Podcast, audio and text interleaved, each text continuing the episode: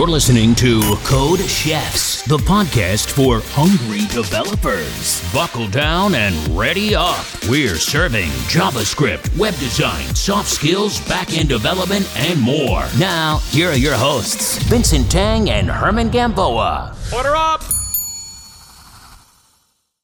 Welcome to Code Chefs, the podcast for hungry web developers. I'm your co-host today, Vincent, and with me is Herman Gamboa. Hi, guys. So for today's episode, we're doing a topic called SEO 101 for software developers, and we actually have a special guest today. His name is Roy Josfolk. Could you tell us a little bit about yourself, Roy? Hey guys, first foremost, I appreciate you guys having me on. I'm always fun to, to jump on a podcast and talk SEO.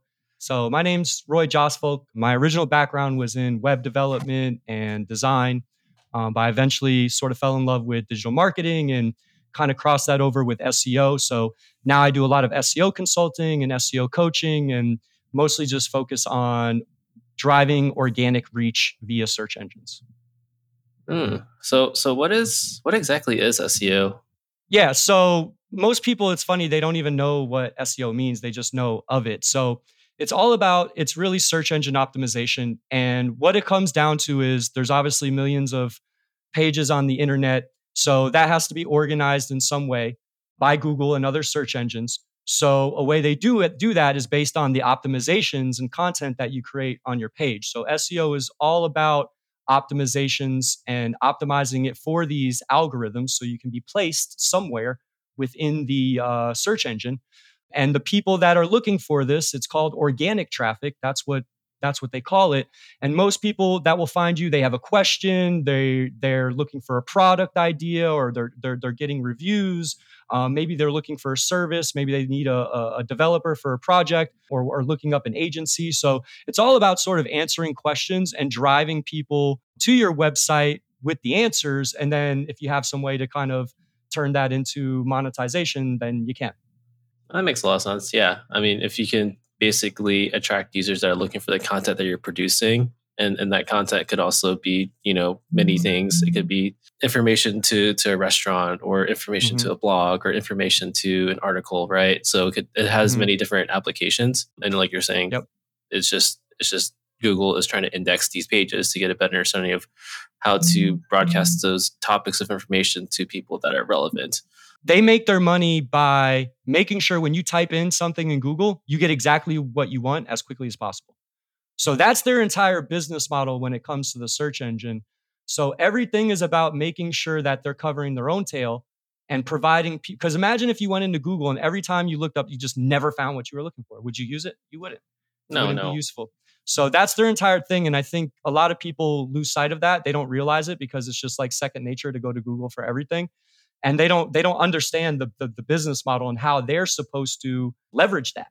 Right that makes a lot of sense. So i was going to ask you guys like you know because you guys don't do seo and i know you guys hear me talk about it all the time but what are maybe some miscon and maybe you deal with like the marketing department or something in some cases or whatever what are your some of your misconceptions or things you know about seo or don't know or questions like what comes off the top of your head when someone uh, mentions seo Oh, do you want to start off, German, or should I start off?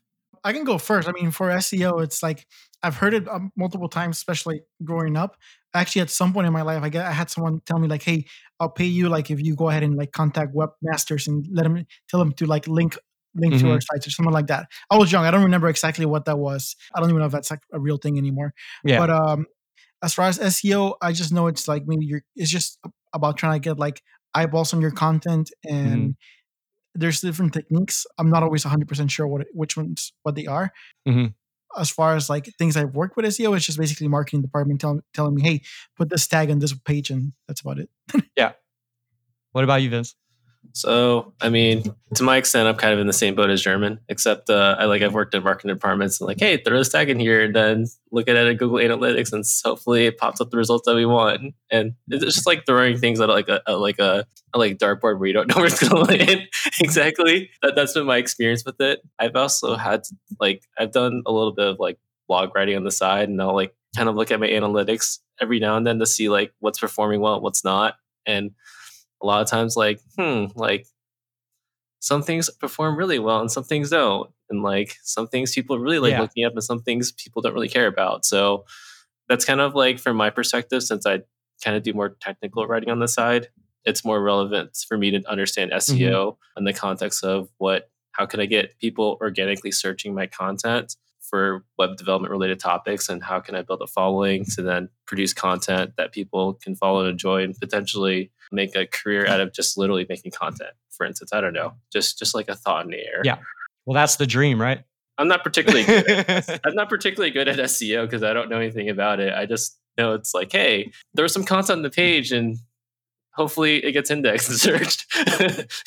so yeah, that, that's, that's oh, me. that's like the thing. So what I try to p- help people understand is that SEO is actually extremely easy, right? The the, the actual tasks that you have to do are never the only, the hardest part maybe of SEO is like you have to do like speed improvements on the website, right? Because that could get super technical, has to do with a lot more web development than, than content creation.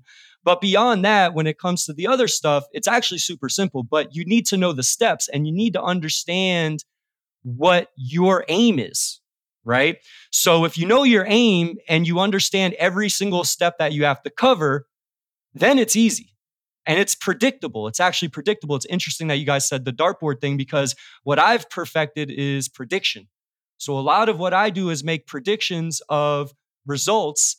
And I would say a good amount of the time we're right in that area. Like that's where we can get to. So I've got an eye for understanding what we can do and what we can't do. And I'm going to go over actually today a little bit more into that. So my goal today is kind of really to answer every question you guys just just asked is what the heck is it and how can I truly leverage it? Because I know it's out there and maybe by accident I've had some success or whatever, but I don't know exactly what I did, right? In order to in order to accomplish it.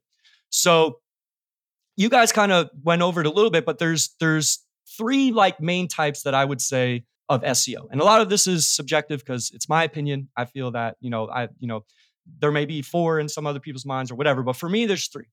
And there's on page stuff. So that's the content that you guys are talking about creating. That's creating a tutorial on how to do something, right? Then you have the off page stuff, which is kind of what like German was talking about with backlinking, which is what you referenced, where you're trying to get someone to link to you. There's guest posting, there's just PR in general. Social media is somewhat of a off page SEO signal in some cases. And then Google My Business, which is one that everybody always forgets about Google My Business is a great off page SEO tool, right, to optimize, which is when you search and there's like that little, you know, if you look up any company like DigitalOcean or something like that, you'll notice on the right side of the screen, it'll have like all their business information, right? So that's Google My Business, right? Then you have the technical, which is probably what you guys are most familiar with, at least when it comes to on the job. So this is page speed stuff, HTML based tasks, tasks. So putting tags on the page and all these different things, handling JS and CSS assets, so concatenation and optimizing that type of stuff. Um, that's that's that's an SEO technique as well, even though it's a, a, developer technique. It's all about performance, right? And then even sometimes server optimization. So it can get that deep. Even you know, if if you know, I have you know clients that they have large volume to their website, so it creates a situation where there's there's issues with the server, right? It's it's not able to perform up to up to speed and that has an effect on where you rank right? So all of those th- those are the the main three things and it kind of touches on all the things that you guys just talked about. So that's that's what i would consider seo as a whole right? So writing for seo is specifically what i'm going to get into right now because there's one-off seo things we can do like page speed fixes or something like that but then there's actually this creation of content where, okay, you have your homepage, but then you have a blog or articles maybe on how to use. So even if you're a SaaS company, you have an article on how to do something within your own app, right? And if you don't, you know, write this in the correct way, you stand a chance of maybe not even ranking for your own search because maybe some other software engineer or whatever they wrote a blog about it, right? And theirs shows up first, but yours doesn't. And it's it's actually your help desk, but you know, it's not ranking first, right? So that's where it can even come into play too. A lot of people don't think about these little situations when it comes to software or or developer roles where, oh, we create this brand or this company and we're just going to write all these how-tos, but they're not ranking. So people can't even find them barely unless they're really specific about their search, right? So it can be helpful with that, with being found. Plus, if your aim is to help people, so a lot of times in our community, a lot of people aren't focused on monetizing their site. They just truly want to help someone, right? They just really love helping people. Well, if you really care about helping people, then you should care about writing for SEO, right? Also, it comes down to personal and company branding, kind of what we just said. Not only just sort of a situation where someone has a question, but like I just talked about with the DigitalOcean scenario where the, the branding is up on the right hand side, people tend to equate that with a high quality brand because they see that there. For some reason, they're like, oh, these guys have that there, but I've seen companies that don't. So I will, I will equate that with something that means it, it must be successful or whatever the interpretation is of what that looks. So if you're worried about any one of those things, you should care deeply about writing content for SEO because that's the only way that you're going to make that happen without throwing the dart at the dartboard and just hoping that you get a bullseye. We want to predict, we want to be able to know almost at 100% that what we're writing is going to have an impact on the overall business that we have. Right? Does that got that makes sense to you guys? That makes Yeah, sense. no, it, it makes complete sense. And uh, what I was thinking is, um, earlier today I was reading this article, an article that I mentioned like almost all of con, like all good content is really just good writing, and just kind of like Mhm. brings it back to writing for SEO, like the whole thing you mentioned about writing for SEO, Mhm. which I don't exactly know how you write for SEO though. And it's yeah, it's different than what you learned in school. And I'm not saying in school they teach SEO, but they teach writing, right? You've written essays, you've written, you've done all these things.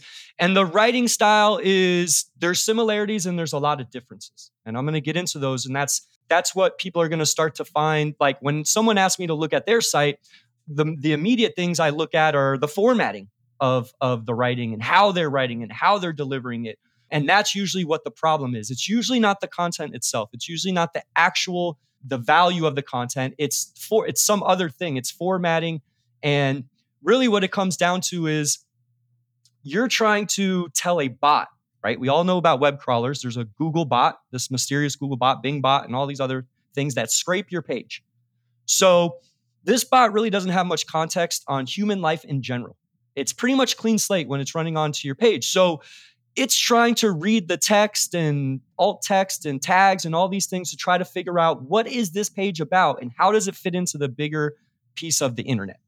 So when you're writing, it's not necessarily after you, that you have to dumb anything down, but there's semantic signals, so HTML and, and other signals that you can send that have priority within the algorithm that help dictate to this bot what this is about right? So that's how your writing is a little bit different. It's the formatting. It's and and and a person who's not a web developer it's actually ju- say i'm a great writer but i never worked on a website they know just as much as you know about writing for seo because you only know technical pieces right? And they only know the writing part. It's got to be connected. So a lot of times when i'm teaching people how to write there's a lot of foreign information that they're receiving because they don't know any coding right?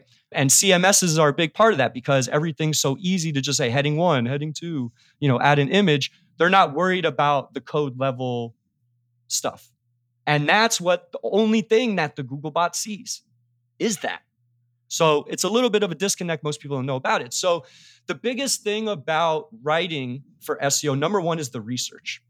So the biggest problem you'll fall into is hey i want to solve some problem for people right but in your mind you think this is very popular maybe because it's popular within your circle of friends or whatever or your colleagues or whatever. So the mm-hmm. biggest part about it is your research. So researching for seo is i would say 80% or 70% of what you need to do. You need to understand on some level how popular is this content how many people do actually want to get helped by this content. Now in the development world you have this situation where you have introductory information, right? Like how do you do a page layout? But then you have really, really complex stuff that's only the highest level of developers really ever going to look for. So it is a smaller audience, but that doesn't necessarily mean that you shouldn't write for it, right? It just really depends on what you're trying to accomplish and, and all those different things. But essentially, you're looking for popular content. You're looking for things that are popular, you know, questions that people have over and over again. So if your goal is to get someone to an advanced level or deal with it, get, you know, be relied upon for advanced information, you probably want to have a good amount of basic information too, because that's where your volume is, right? That's where the volume of the searches are going to be. How do I use Bootstrap? right? Like that's probably a million people are probably searching that as opposed to, you know, some other higher level technology. I'm not even going to try to uh, throw some, randomly throw something out there. So at the end of the day, there's different levels, but the research is what's important. There's free tools, there's free strategies. So it's things like Keyword Planner, things like Google Search Console. And I'm going to tell you guys a little bit about it. So, everybody listening, I can actually give you a tip right now that could change everything for your website. So, I'll get into that in a second. But there's things like that. You can use Google itself. If you type into Google, what do you see in the search results? Suggestions, what other people are asking, suggested searches. It tries to guess your search. Well, all that information is Google things Google knows people are searching within your topic. So there's things in plain sight that can tell you everything you need to know about how popular something is or what verbiage you should use. Examples are Reddit. So you can go on Reddit, and if there's a forum that one question gets asked all the time, or there's hundreds of people on a, on a thread because of it, well, you might want to cover that because it looks like it's pretty popular. Uh, Quora is another one. And there's another one called Answer the Public, which is dedicated to questions about the internet. So you could type in any topic. You type in JavaScript, and it will tell you every question that people are asking within the search engines about that topic. You have paid tools that you can use like SEMrush, Ahrefs, and you may not know what these are, but these are tools that sort of they scrape Google's data and then what they do is try to present it to you in a way in which you can utilize it. They'll do competitor research, which is really hard to do for free. There's ways to do it, but not as in depth as a paid tool can can do it. So you have paid tools and strategies for doing that. And then I have something that I've created that I that I teach my students and clients is the content improvement checklist, which goes through all the things that you'd want to look at for a topic to decide not only if it's worth doing, but if I write about this topic, what should I include in order to make sure I'm covering every single search that someone would have? Right? Does that make sense to you guys? That makes sense.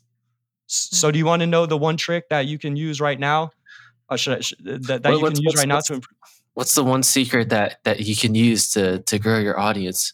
Right now, everything great. If you have a website already, so this is for people who already have a website. You've probably had it for a little bit of time. I don't want to put a number on it because all sites grow at different rates. But you've had a website for a while and you have something called Google Search Console. So if you have a website and you don't have Google Search Console connected to it, go ahead and do that right now. So look it up. Everybody here is really competent Google searcher. So search it up, search that thing, sign up for it, connect it to your website, let it run for a few weeks or a month or whatever until you start getting data into this thing called the performance. There's there's a Google Search Console performance section where what this is going to tell you is every single search that anyone's ever put in to find not even find your website, just see it in the listings. So they only have had to pass, scroll by it. And whatever they typed in there, they're going to give you a list of all these. Could be thousands of things depending on how, you know, how much traffic comes to your site and all these, you know, how much content you have and all this other stuff. So you look at this Google Search Console, right? So number 1 it's telling you what people are looking for, right? The next part is they tell you number 1, how many impressions did you get? So how many people actually scrolled by your listing, right? How many people clicked? Obviously what the percentage of that is and then based on the timeline you put, so you could do one month, a day, three months, a year, it'll tell you your average ranking for that term or page. So a query or even a page as a whole, right? So most pages, if you're doing it right, you rank for hundreds, if not thousands of keywords because there's so many different little things that can be in there. So what I want you to look at when you're looking at that is the click-through ratio, right? So there's one thing you can improve right now that doesn't require you to even rank higher than you are and this is something I see in almost every client that I deal with is if you look at the average ranking and you're within the top 10 already, average, maybe even 20, and you're getting a good amount of impressions. So it could be thousands, it could be hundreds of thousands. Uh, depending on your traffic, a good amount is different. So if I only get 200 people to my page in a month from organic, if there's a if there's 2,000 people seeing my my my listing, well, that's pretty good number, right? I'm ranking within a, a, a, part of a first or second page where I'm being seen, but my click through ratio is low, meaning maybe it's like 1%. So maybe 1% of, you know, several thousand people are clicking through, right? So all you have to do is you don't even need to change your content. There's something called a meta title and a meta description, which I think some of us are familiar with. If you just change that to be more appealing, still utilizing the keywords that are in there, because obviously you're ranking for a reason, to click through and you just increase that click through ratio, that's one keystroke basically. That's one, you know, 10 minutes. In 10 minutes, you can possibly start getting more traffic. And this is a this is a strategy I use for clients all the time. And within a couple weeks, they're already seeing double, triple, you know, if eh, a good amount click through ratio for for for a keyword that you're within the first 10 listings is somewhere around 10 to 20%. So if you got 1%, that means you're underperforming just by basic standards. So if you just do the math and say, well, what's 10% of this other number of this impressions? That's how much traffic you can attract if you get to where you're supposed to be. So it's projected. So I can sit here and tell someone or tell you that if you go up for every percent you go up in that CTR, I know a definitive amount of people who will click through based on the impression number. So that's right now, anybody can go look at their Google Search Console. And if you see any of those gaps where you have low click through ratios, but a lot of, like, I've seen people who have hundreds of thousands of impressions and they're only at like one or 2% click through. And then you get them to 10% and their traffic just explodes. It's more than they've ever had. They could get more in one month or two months than they had in a whole year just off of fixing one page, just the meta title and description, not even doing the content, which we're going to get into now. So that's my little plug for you guys, everybody out there listening and stuff. Take a look at that. See if you have any opportunities. If you do, listen to the rest of this because I'm going to tell you how to how to take advantage of that. Wait, wait. Just just so you said something about click through rate. Mm-hmm.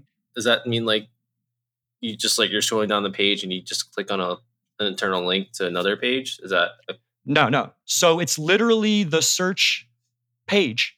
So if I type in how to write a JavaScript function, mm-hmm. and I'm looking at all of the results, a click through is when I click on one and I go to it. Oh, when you're actually clicking through on the first page of, of Google's listing. And any any page, any, any page. page. I'm just clicking through to something I see because I'm like, this looks like it has the information that I need. So if you're being seen by thousands of people for your listing, but no one's clicking, it's obvious that you, you're not telling them anything about what they want to see, or else they would have done it. Right?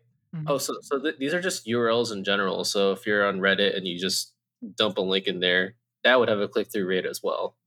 Is, no, is that, this no. is only with organic. So Google Search Console, it's Google. So they can tell you for a fact, better than any other third party software, how many people are looking at it and where you rank on a regular, right? So, so when someone searches through Google and say their question is how to write a JavaScript script function, and your title, like you know what it, like the listing looks like, like it could, mm-hmm. it's, it's, there's a title there and there's a description. Well, if it doesn't say the right thing, and someone's not convinced that they can go there and find that answer, uh, they're not going to okay. click on it. So, like when we're looking up how to fix a coding issue, a lot of times I'm looking at the description and the title to see if it's like a better match for my question. So I'm choosing based on that text. I don't care if it's the first listing. Nobody just always clicks on the first list. They they look and they say which one close most closely matches what I'm looking for. It's called search intent.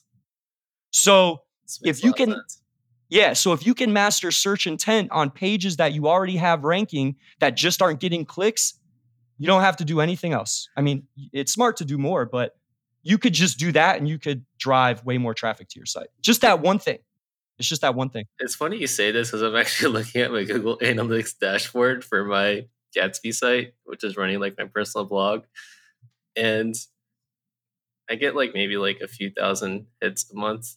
Nothing really crazy. From organic? Like, or yeah, mostly organic. Actually, it's, it's like, it's, yeah. But the most popular one is like read a local text file using Node.js. It's like, it, but that's, that's like, fine. So this is what I would probably say. If you have a few thousand people on your Google Analytics, we're talking about two different platforms here. Google Search Console is different. Google Analytics is what happens once someone gets on your site. Mm-hmm. Google Search Console is everything before someone gets to your website, right? Mm-hmm. So if you have a few thousand organic visitors, that's pretty good for not doing any, not knowing any SEO. Go to your Google Search Console. If you don't have it set up, you're going to have to set it up, right? Because it, it's it's it's a you have to connect it to your website, but it's real simple to do. I don't even need to tell you how to do it. And let that run so that it can collect data. Because what it's going to tell you is what searches did people use to find your website, or what searches are people using, but they're scrolling past your website? And if you could fix that, if, if you have a couple thousand visitors, I'd probably say there's probably 10, 20, 30, maybe 50,000 people having impressions on your website, meaning mm-hmm. they're finding you in search, but they're not clicking because why would they click? It's not solving their problem or answering their question. So I can almost guarantee there's probably at least one opportunity for you to right now make a change. And like as soon as you re index it with Google, so you could do that manually too, like immediately, mm-hmm. within a day or two, you could start seeing more traffic. It's it's 100% true. So we'll look at it further in, in, later, but that's exactly the type of stuff. So if everybody's looking at your Google Analytics and they're like, "Shit, I have all this organic traffic and I didn't do anything," I almost guarantee you you have a lot of opportunities because you've never even looked at the Google Search Console, which tells you where you're not maximizing your opportunities on search. Right, that makes sense. So that's one thing you do right now and increase your traffic. I don't care what type of website it's business site, blog site, whatever it is. Right there, you're you're you're ready to bring on more traffic, right? So I'm gonna move past that a little bit. So that's something we can we can talk about in another thing. But essentially, that's one of the ways that you'll do research in order to prioritize what am I to write about? What stuff on my site am I to fix? Because SEO takes a lot of work in terms of there's a lot of tasks you can do. So you want to prioritize based on the possible impact.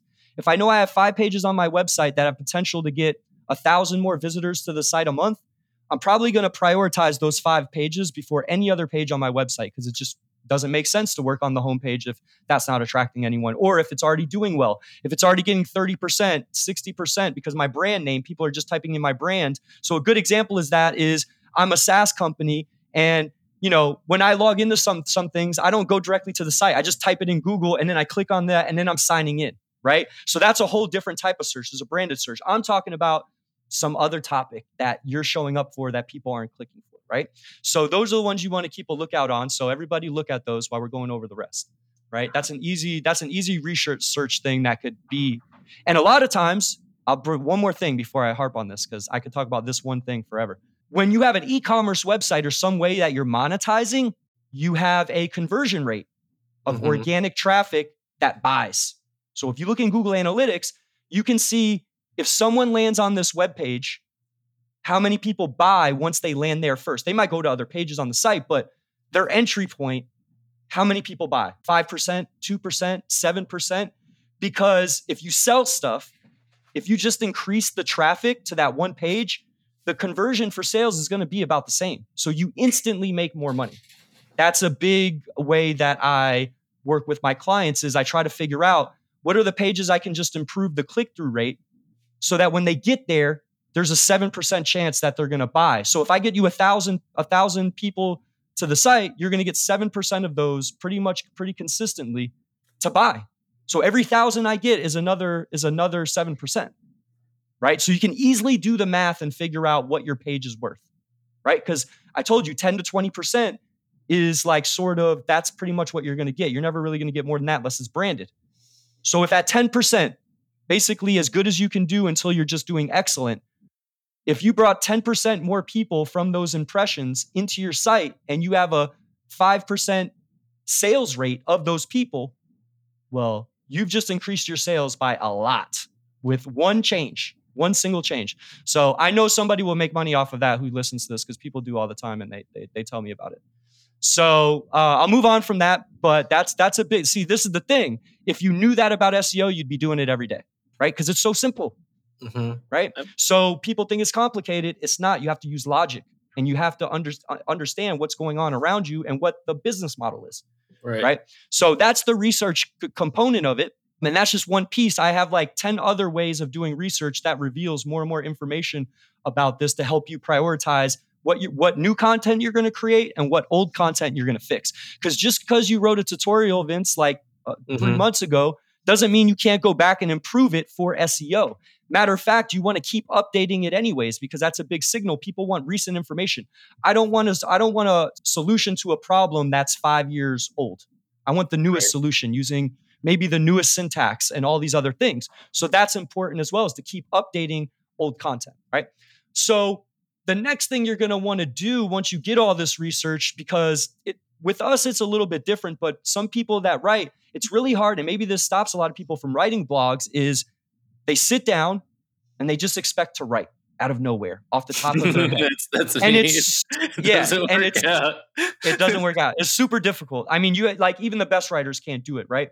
So what I've come up with is is a way to take all of the research that you do and turn it into a literally a bullet point outline, right? Of what stuff do I need to have in this article? First and foremost, based on search volumes and my Google Search Console and all these other things, what's the information that has to be there for sure, right?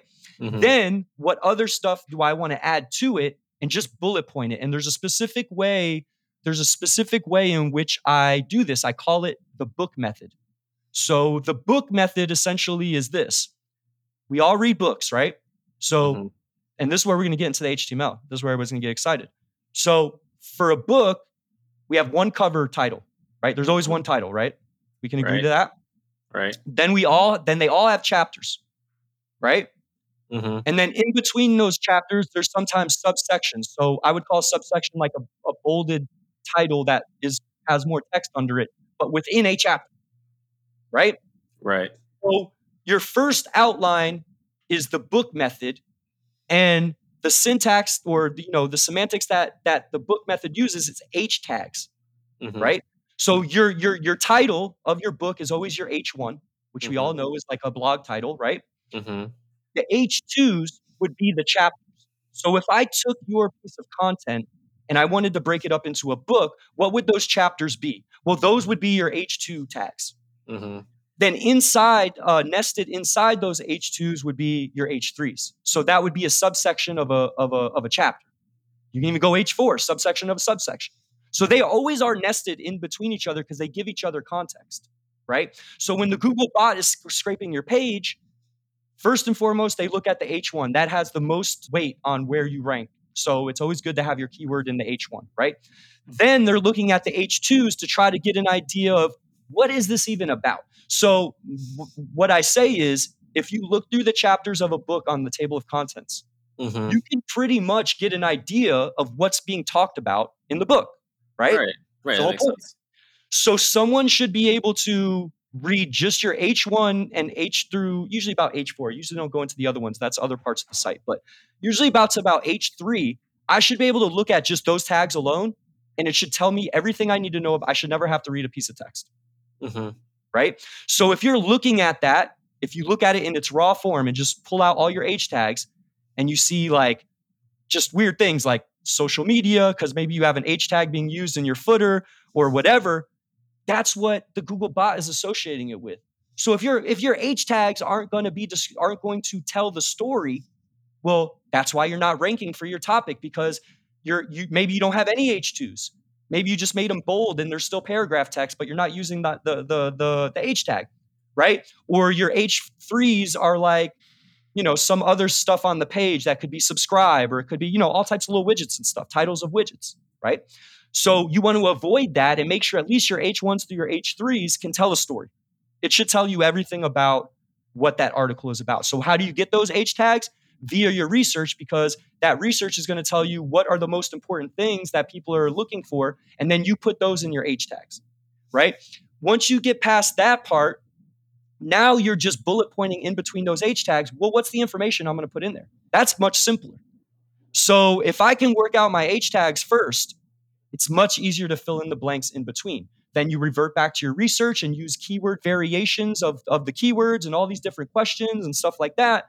And you put that in there and you say, all right, in this in this section, I'm going to cover this. In this section, I'm going to cover that. And that's the book method. So that's how I teach people to write more easily because that doesn't take much time because you already did the research.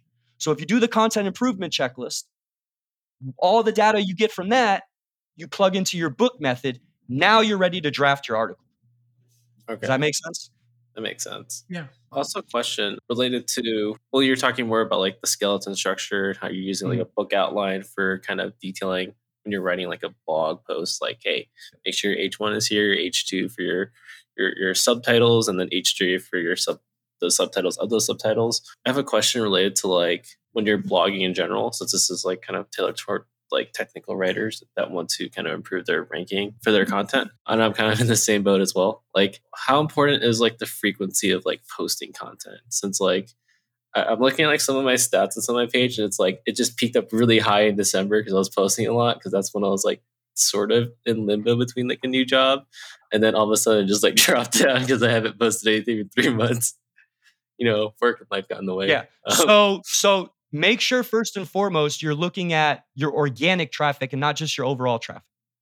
Because that will happen if you're oh. not posting because no one's coming to your site. Right. Organic traffic will last a very long time. So for me, it's about quality over quantity. If you can write one really good piece of content every two weeks or once a month, that's better than five a week. Unless you're like following all of what I'm saying, but it's hard because you got to do research, you got to do the outline. It's it's a little bit it's a little bit time consuming. Plus, you're just writing the article itself. So it's not about the volume, it's about the way that you're putting it together so that it has long term effect on the search engines. Yes, your direct traffic might be affected or your referral traffic, which is a whole different thing that I'm not, I don't get into. But for search engines, I've had articles I haven't touched in years that still get thousands and thousands of visitors. I mean, I have a website right now. I haven't written a new article on it for over a year. It still gets 10,000 people a month, every month, like clockwork. Right? Because the articles are done now. I need to update them eventually because stuff does change. But probably like every six months or, or, or, or 12 months, you should be reviewing your Google Search Console data, your Google Analytics data, and trying to figure out is there gains to be made by making updates to content that I've created in the past? That's actually the best way to do SEO. If you already have a bunch of blogs and you're getting, you know, you know, not as much from it as you hope, I'd be rushing to look at Google Search Console to see if there's maybe three or four that right now I can get thousands of new visitors to the site with.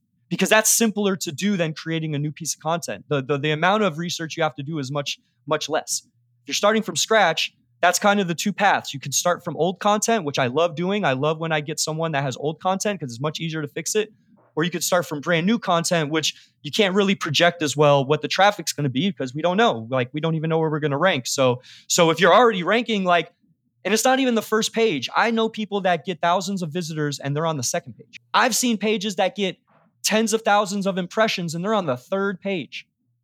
So the reality of it is is that there's people looking at all the pages yes the first page is the best but it's not it's not the end all be all and ranking number one isn't the end all be all it's literally just are you it's almost like ad copy right? You see the google ads it's like you got to convince someone to click right? That's the most important part. Then with your content if you want to rank higher and rank for more keywords you got to do the book method based on the research that you did right? So it's 2 mm-hmm. separate two separate things. You don't need the book method for click-through rate. Click-through rate is strictly meta title and description two things. Should take you 20 minutes or less if you're really good five minutes to fix that now, you may want to do some research to figure out what would sound the best, but essentially, I mean, if you look at the page you're on, all the listings, someone's getting the clicks. So maybe change yours to be modified to be very close to some of the other titles and descriptions, but use, you know, synonyms and different ways of saying what they're saying, right? So that's something that's immediate. Writing new content, you got to do a lot of research, you got to put it out there, and then you got to wait a little bit to see the search engine pick up your article to start to see what words and and phrases and questions am I ranking for that I'm just not getting clicks for, right? So that's the process there, right? So when you get into the now I'm going to get into does that answer your question, Vince? Yeah, that answers my question. Cool. So when we get into drafting your content, so we're going from the book method and bullet points to let like now we're writing. There's a few things that that you need to worry about. The first and foremost is sentence structure. So the way that you're supposed to write for the web is way different than how you write for a book or some of these things. Mm-hmm. You should have very short paragraphs that are one, two sentences long at most. I would say three in some cases, but I wouldn't do it because this is more of a on-page thing where one of the search, you know, one of the things for the search algorithm is how long someone stays on the page right? Mm-hmm. how how how valuable is this, this information? So one thing i'll tell you and it's proven is that when you break up your content into shorter sentences people read it and understand it much better and they're more likely to keep reading and reading and one sentence should lead to the next and there should be ample space in between it because guess what happens on desktop it looks weird because you're like okay those don't look like typical paragraphs but when you get on mobile one sentence can take up three four lines Mm, yeah. so on mobile, someone is looking at it and they see what I call a wall of text. So that's just like you wrote the craziest, longest paragraph known to man. And you've seen those out there. Uh, It's like a run on email. or Like you don't read it because it's too much effort to like try to focus on like everything because it's a block of text. There's and that's why you have the titles because you can separate between these little paragraphs. They're paragraphs, but they're one or two sentences, three sentences. I don't care if it's one sentence all the way down the damn page. It's better than having five sentences, right? But now someone can skim very easily and find exactly what they're looking for, Mhm. right? If I have all the titles and I have everything sort of in a bullet point format, people can more easily skim and get to where they want, right? And, and get to the information. Because sometimes the info they look for is not right at the beginning of an article. It's somewhere else. And if you can't find it off first glance, you might just click back and like, and you just go somewhere else where it's easier to find it. So sentence structure is key. Using multimedia. So for you know having videos and images, podcast, uh, uh, audio embeds, things that keep people on the page much longer. And there's another reason to have those things, but one of the main keys is to have them on the page much much longer. The next thing is page schema. So structured data. Now we're really getting into more development talk. So structured data is code you use in order to get what's called rich snippets. So if you've ever done a search online, maybe a recipe, and the recipe is actually there in the search, you don't have to like dig in. That's a rich snippet. So you get that with schema. It's called structured data. What that allows you to do now is rank for more than just your page because your video, your audio, all those things could get ranked on the search engine. And all those out there listening, you can go to uh, just look up Google structured data, and there's a lot of documentation on it. It's basically a JSON object that has all the information about. So if you have a product page, it would have the product name, it would have the rating, it would have the price, it would have all types of information that could show up in the search result and be displayed, right? But on top of it, when you have videos, images, audio embeds, you can use leverage schema to use keywords. So the bot is scanning all these all this code. So anytime you can use keywords which are non-visible to the user, there's just you can like stuff keywords in these schemas and stuff. It's beneficial to you because now, you know, Google is going to say it's really about this topic, right? Then on top of it, with uh, the multimedia is you've heard of alt tags, right? For images, I'm sure they've had you Mhm. fix those before. So alt tags are a great way to add keywords, right? But then file names. So they read file names because it's on the page, right?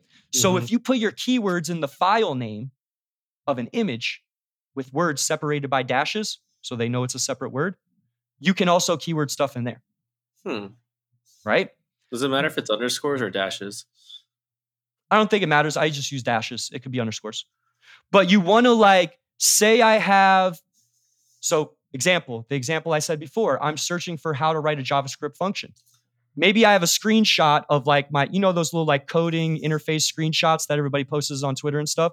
Oh yeah, yeah. You can put that on your page and then name that file how dash to dash write dash a dash javascript dash function dot png right so that's a trick because because think about it i bet any website people are looking at their sites and their image file names are like one two three q5 mz underscore like so you're losing you're missing opportunities yup you're, you're you're you're missing opportunities. So I always rename my files, right?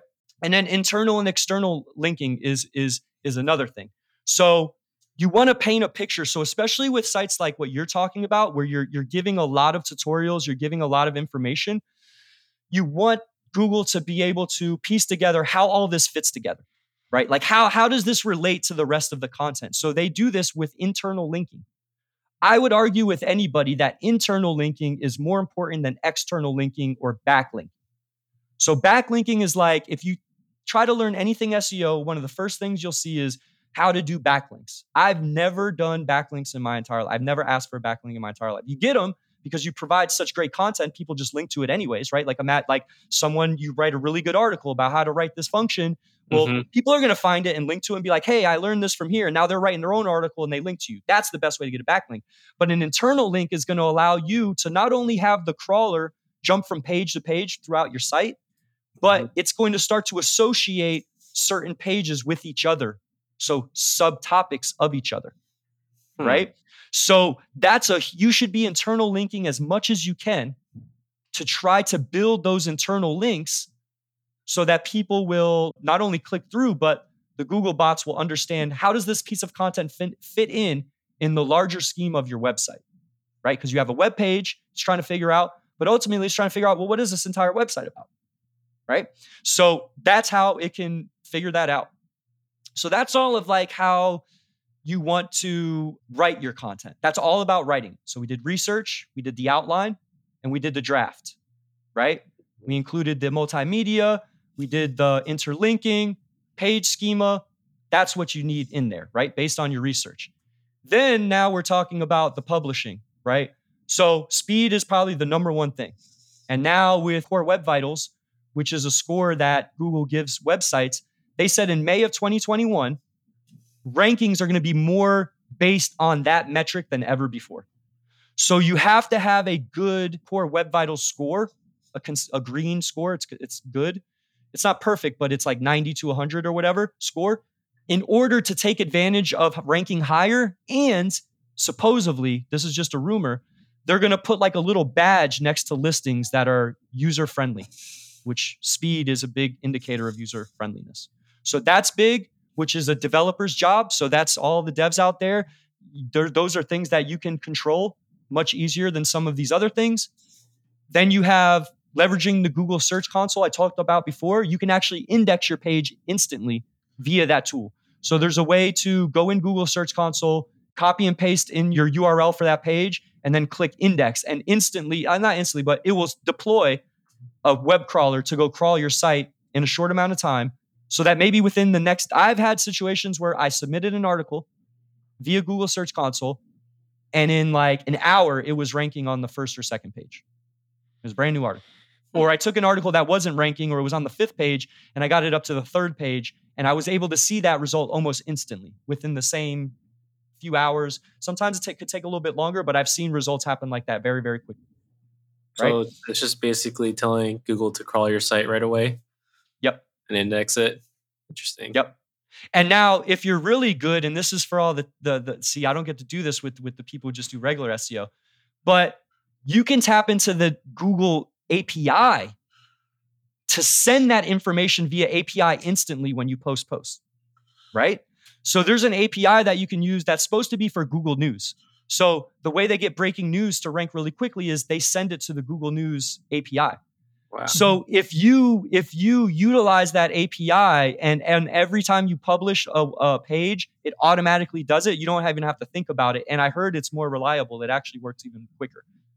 So that's something that you can look into as well with trying to get your page indexed more quickly. Because if you don't do that, you're just waiting on Google to come whenever they have time, right? And depending on how many pages you have on your website, they may not even get to that page in that initial crawl. So if you have thousands of pages, there's a thing called the crawl budget. And the web crawler only has so much budget in one session to get through your site. So that's why you use things like sitemaps. So you can make sure that they're only using the sitemap and going to those pages.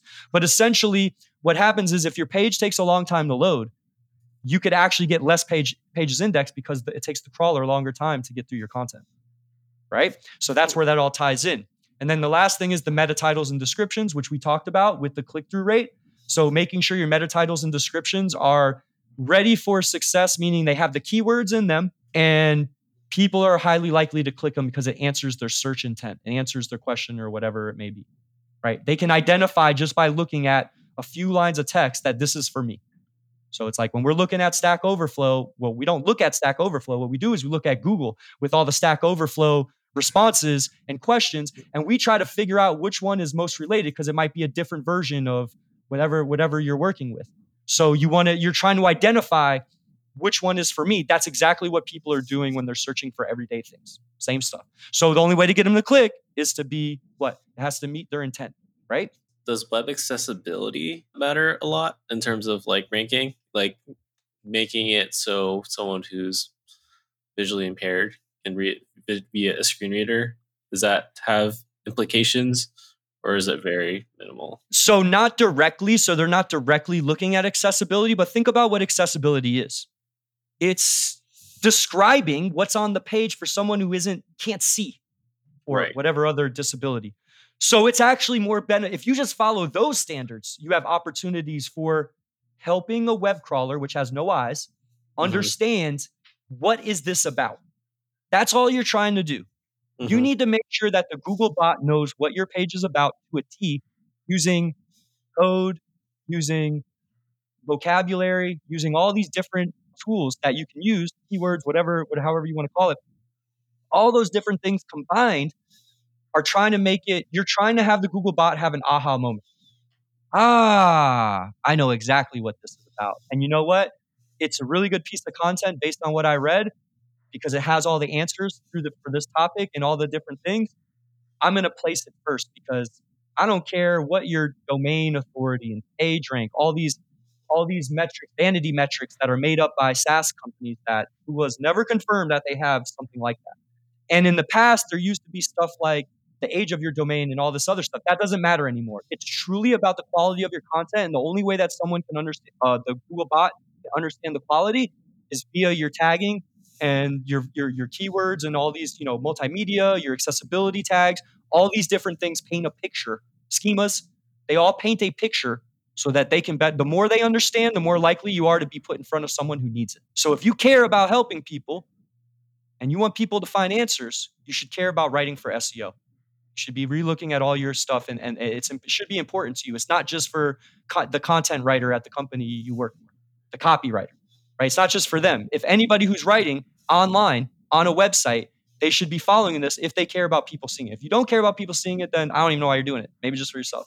and that's true too. I've heard people give that excuse, but I think it's more so they're just sad because no one's no one's looking at it. That's a whole nother story. But uh, but at the end of the day, that's that's SEO for writing for SEO in a nutshell. So that's that's literally it. I mean, you know, obviously it'd be nice to see examples and stuff, but what I just told you is is is the formula for success online. No matter who you are, what level you're at, whether you're branded or not branded, it doesn't matter. You can be anyone and follow these these these guidelines and rank and start getting traffic. And whatever that means to you, it means you could be monetized. Maybe it's not. You get a job, right? Like you could get a job because of it. So, right, having having good content definitely has like implications, like different opportunities out later on. You were saying something about like if you add audio or video to your site, you can add like a like a JSON structure with Google to mm-hmm. like say, hey, this is audio content is related to these keywords, right? Because it asks you what the title of the content is and all these other other things. So hopefully your keywords are in there, right? Because if it's related to what you're writing about, it would probably have the keywords. So what it's about, called structured data. It's called schema. I, I, know for videos, like videos, when you're doing like multi-language translations. So I worked on projects that had a that previously. You could mm-hmm. add in what's called a video transcript file, where like you put yeah. subtitles for the video does that actually mm-hmm. get indexed as well or is that just completely ignored so that gets indexed via youtube which obviously is owned by google so that is a way in which they rank videos on youtube in the search engine i'd never really heard like this is a thing obviously you might have a youtube embed already right so it's already there but if you don't have a youtube embed maybe it's wistia or it's you know your own solution, you've you've coded up your own video player, it probably won't. I've never heard of that actually happening, but it, it does happen via YouTube. So on YouTube, it's always important to put that transcript file in there because they do scrape that. Hmm. Interesting. And there's SEO for YouTube too. It's very similar in it doesn't require the book method, but there's some other strategies that are similar to on page. So yeah, that's it. That's that that that's what everybody needs to know. So is there any other questions? So probably gonna close it out think well, this is the that was a lot of information. Yeah, that was a lot of information. but I didn't know about all this stuff. Yeah, no, Vincent, we're officially using "Answer the People" to uh, pick out blog uh, to pick out podcast uh, episodes. Answer, answer the answer the public. Oh, the public, no, I was looking at it a second ago. Yeah, so it was a lot of information, and I'm sure some people will replay this over and over. In the past, when I've done podcasts, like people really love because it's it's easier for me to give out a lot of really good information because I'm not showing you, so it still takes a little bit of, you know, so I can give out a lot of these freebie tips and stuff that I do. So what it comes down to is one thing that I've worked on, that I've been working on, I just launched is my course. So I have a course specifically to this specific strategy. It's all about just writing for SEO. Every piece of what we just talked about and more is outlined through this. So if you're interested in ranking your articles, whether it's for your SaaS company, it's just for you, or you want to do tutorials, whatever your reasoning is, there's, there could be a million reasons. But essentially, that's what I kind of want to present to everybody today. That's the opportunity here beyond just listening to me talk on this podcast. So, the name of the website is called Writing to Rank. It's literally writingtorank.com. Okay. So, you can go to this site and it's step by step how to training on how to do every aspect of what we talked about. And even in more detail, I show examples and I give you tips and all types of stuff. If you thought the Google Search Console tip was awesome, there's several others that are just as awesome uh, that people like. And for the audience out there, for for the Code Chefs audience, because you know the Code Chef guys, those, those are my guys, and I love you guys. I'm going to give you guys a special discount. So this course is for lifetime access, lifetime access to the course. So any algorithm changes, any updates to how I strategize my stuff, you'll have it forever um, until you're not doing this anymore. There's a private Facebook group where you can get involved with other students and, and with me, and and I put videos in there. And sometimes I do over the shoulder stuff when I'm doing client work, so you can get an idea of how I'm putting these strategies towards different types of scenarios. So you get all that stuff, and on top of that, what I'll do is I'll even uh, for for for the people that are going to join via Code Chefs. I usually don't offer this, but some I have group sessions where we'll literally do like a Zoom of a limited amount of people. So if you signed up through, so I'll involve you in all that stuff. If you sign up through Code Chefs, you're also going to get 25% off, right? Of the price. So so the so the full price is 997 one-time fee for lifetime access. It's about 35 videos and it's only about 2 hours long. So you can actually consume all this information in a very short amount of time and start implementing it almost right away so the final cost with 25% off would be a, would be about 747.75. So I'm going to provide the code chefs with an affiliate link that you guys can click through to. Um, that's going to give you the discount. If you just go straight to the webpage, the discount's not going to be there. So you definitely want to go through to my guys, the code chefs, um, the website, and just all these other things to use their code. Maybe they'll start announcing it on the podcast and stuff, and you'll get your 25% off. You'll be in the program. You'll have a little bit of access to me so you can ask those questions that you probably have now from listening to what I'm saying. And that's pretty much it. That's that's my offer to everybody, and and I, I look forward to seeing more people do it. So the course is actually in beta right now as we're talking, but it will be fully launched by the time this is live we already have 15 students who signed up and took a chance on the beta. They paid, so they paid to come into the beta program, and we're already starting to see results. We're already starting to see people who never they who never knew anything about SEO take their ecom websites, their their content websites, and starting to produce content that is high quality, but also they really, really now understand they understand the methodology. They they understand how how to research. They understand how to analyze what should i even be creating which is even more valuable in some cases than the end result. Because it's going to take you several tries with articles to get something to, to to blow up. But understanding what you're aiming for kind of gives you a light at the end of the tunnel and that's what you get with the course. It's totally handheld the entire way. Yeah so that's awesome man. That's all i got We'll so, definitely put a, a, a, link to the show notes for the writingtorank.com uh, sign up link. So yeah. anyone interested can definitely check it out. Yeah, this was a lot of like a lot of information I never knew before. I mean, I knew a little bit about SEO uh, related to like mm-hmm. like like the structure of how you have to build out your content on the page, but I didn't know about like Google Search Console and all the things related to metadata with audio content or like video content and I didn't even know about this thing called the book method. I thought it was just like, hey, just throw some H2, H3s on the page and whatever makes sense from from whatever you're writing, just throw that on the page and call it a day. But it's it's it's a lot of information that I didn't know about. So this has been really helpful for me. Yeah, and the last time I did a podcast about this, that person was not their podcasts weren't on Google. They weren't like showing up in the SERP, and then they did the schema technique, and now it's it's there. So this is stuff that like I've been doing for like a decade. You know what I mean? Like I know this stuff in and out. So this stuff will work for people even if they just listen and they're like and they just apply it on a low lowest level. It's funny you say this because like because I because when we wrote the podcast site, it, we didn't have any H we didn't have an H one tag set on anything, and yeah. I had said it about a few weeks back. Mm-hmm. And I'm actually just seeing like an increase in spike in traffic just because the H1 was set, even though nothing else was really added. I'm telling you, if you follow each piece and you have every single piece, it's I'm not gonna say it's guaranteed to get results, but you're gonna do very well because Google doesn't create standards so that you could do whatever you want. When they see pages that do that follow the standard, they're more likely to rank it. And you'll be surprised when I do competitive research obviously if i look at a page and they don't have all these components that we're talking about I, i'm like excited because i'm like you know what? These guys aren't finding following any standard. They basically threw a dart with their eyes closed. They got lucky. And google's just waiting on someone to come in with all of the right stuff so that they can display that instead of this one. Mm-hmm. so when i do my research and i look at the pages that are ranking for the keywords i want to rank for i'm trying to identify how many of them from what i can see are doing seo if none of them or very few of them, I know I have a huge chance if I just follow everything that I went over in this talk. Like it always works, you know? Mm-hmm. Oh, uh, German, do you think it's time for dessert?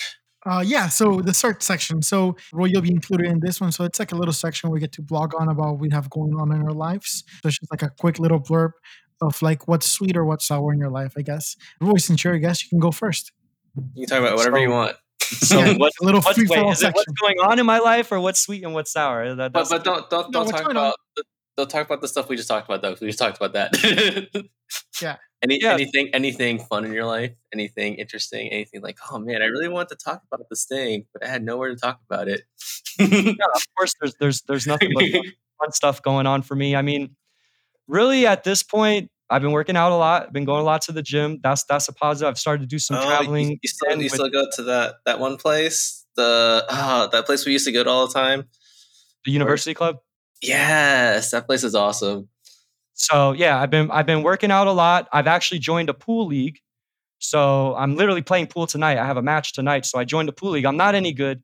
So it's been a little disappointing, but that's probably the only sour part about it is like I've literally only won one match out of like seven and uh, and it's not really like just one match. They do like a handicap system, so like someone might have to beat you four times, and you only have to beat them twice.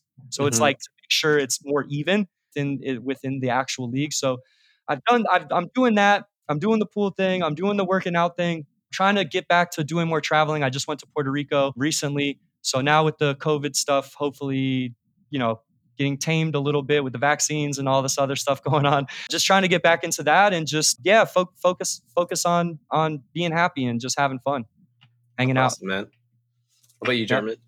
Well, so for me, I just kind of finished my first like month and a half at the new job that I started uh, a few weeks ago. It's been crazy, different experience. So not used to being this busy, but it's been fun, and that's what I have going on. Oh, and my son finally took his first steps, so Oh, um, there he is.